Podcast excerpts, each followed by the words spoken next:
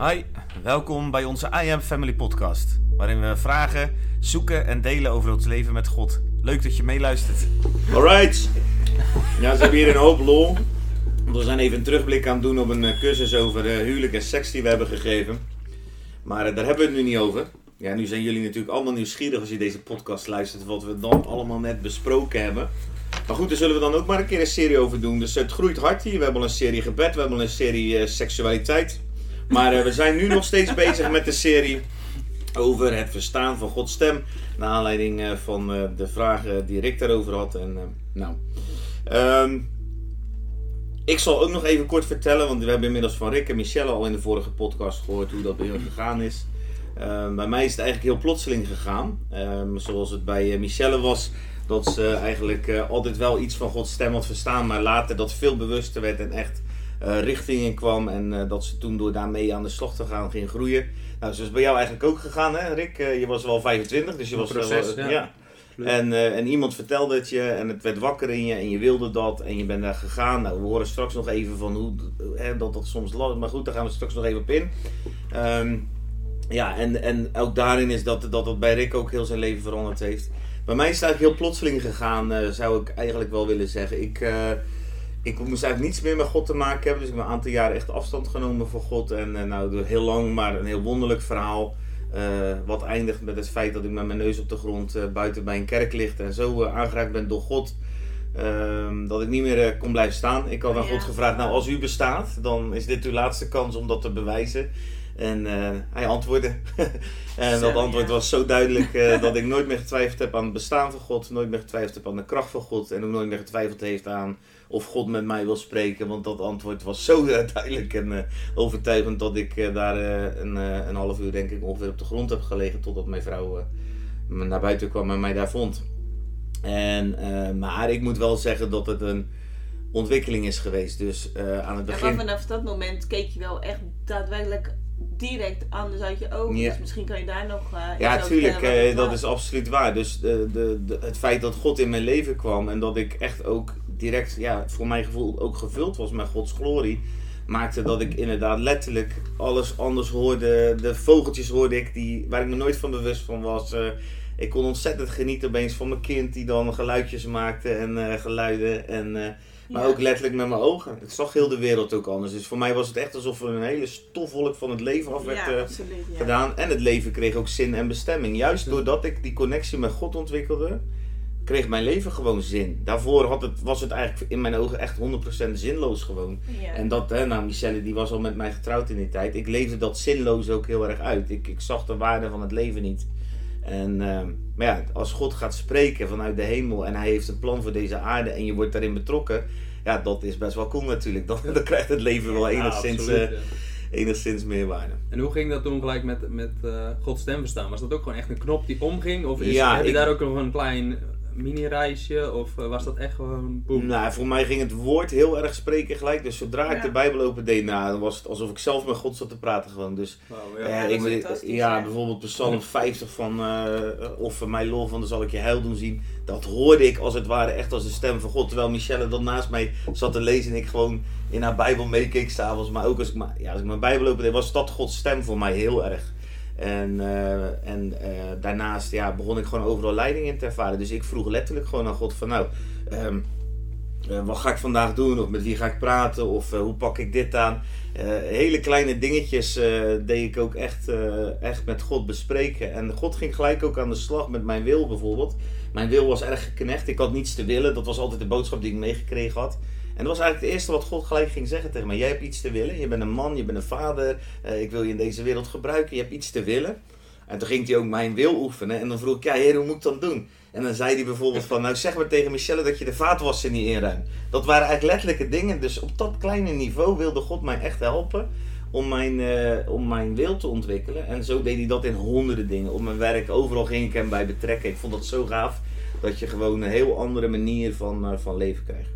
Ja. Ik weet Maar niet, het heb- grappige aan het eh, verhaal wat ik me dan nog herinner op het moment dat ik jou aantikte, dat ik echt zag dat je ogen van duister gewoon opeens licht, eh, licht eh, uitstraalde. Echt Jezus licht uitstraalde. En dat je zelf ook zei van ja, ik zie, heb je die bomen gezien, Mies? Hoe Ja. mooi de bomen zijn. Ik dacht echt van, gaat wel lekker in je hoofd. Ja. De bomen waren gisteren zeven dagen altijd Ja. Maar eh, dat vond ik zo leuk ik eigenlijk. denk Want dat als- hij je echt eh, jou ehm, ook echt bepaalde bij de, bij de kleine dingen in het leven. De, Ja. de, de schepping van de natuur, de wonderen van de gewone dingen. Ja, Die eigenlijk maakten dat, eh, dat er gewoon het leven ook eh, waardevol werd. ja, waardevol, maar ook leuk eh, was. Ja, vreugdevol. zeker. Ja. Ja.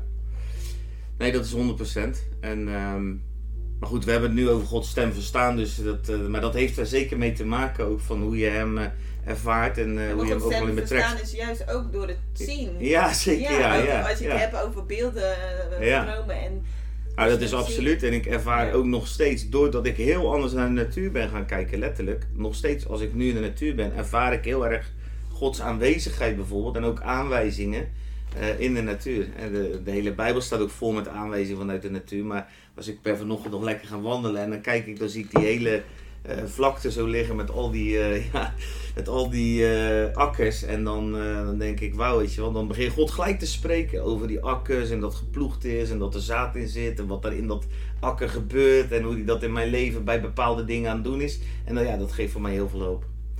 Maar ik, wat ik even als grappige gedachte had, want ik, ik, soms moet ik er wel zelf ook wel eens om lachen. Want kijk, in hoeverre ga je nou met Gods stem verstaan? Hè? Bijvoorbeeld als je nou bij de supermarkt bent, hoe, hoe ver ga jij daarin, Rick? Wat, waarvoor betrek jij God allemaal bij? Nu heb je zijn stem leren verstaan. Ja. Wat vraag je hem allemaal?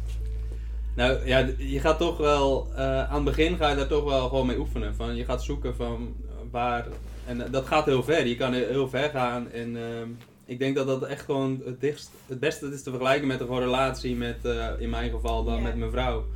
En eh, toen we net verkering kregen, dan vraag je ook alles, zeg maar. Dan, dan ga je ook zoeken van, hey, vindt ze dit leuk? En ben je voorzichtig van, oh, zou, zou ze dat wel, als ik, als ik dit nou voorstel om daarheen te gaan, zou ze me dan nog steeds leuk vinden? En die vraag, eh, dat heeft heel veel ook met identiteit te maken, zeg maar. Maar eh, daar, daar, daar groei je op een gegeven moment in. En ik, je kan nog steeds vragen welke genoemd je wil. En soms zou dat ook wel weer, heb je daar zin in? Ja. Is dat ook wel weer eens leuk om te overleggen met, of met je vrouw, maar ook soms met God. Van, hey, welke maaltijd zou ik maken? Maar in de meeste gevallen ehm, ja, pla- plaats je dat weer, ben je daar niet actief mee bezig. Nee. Dus, dus verandert dat ook op de achtergrond. En ik denk dat het net als is als dat nu met mijn vrouw vraag ik ook niet elke keer wat ze precies lekker vindt. Want op een gegeven moment weet ik dat. En, Ja. en dan weet je welk eten je moet kopen. En eh, Ja. zo is dat ook met, eh, bij- God is het zo eigenlijk hetzelfde. Dan, Ja, eh, 100%. dan, Dat is eenwording, hè? Je wordt één met God, hè? Dus die gemeenschap met de Heilige Geest is natuurlijk eigenlijk hetzelfde. Wij hebben dat natuurlijk ook met elkaar. Wij hoeven elkaar niet te vragen wat we van iets vinden.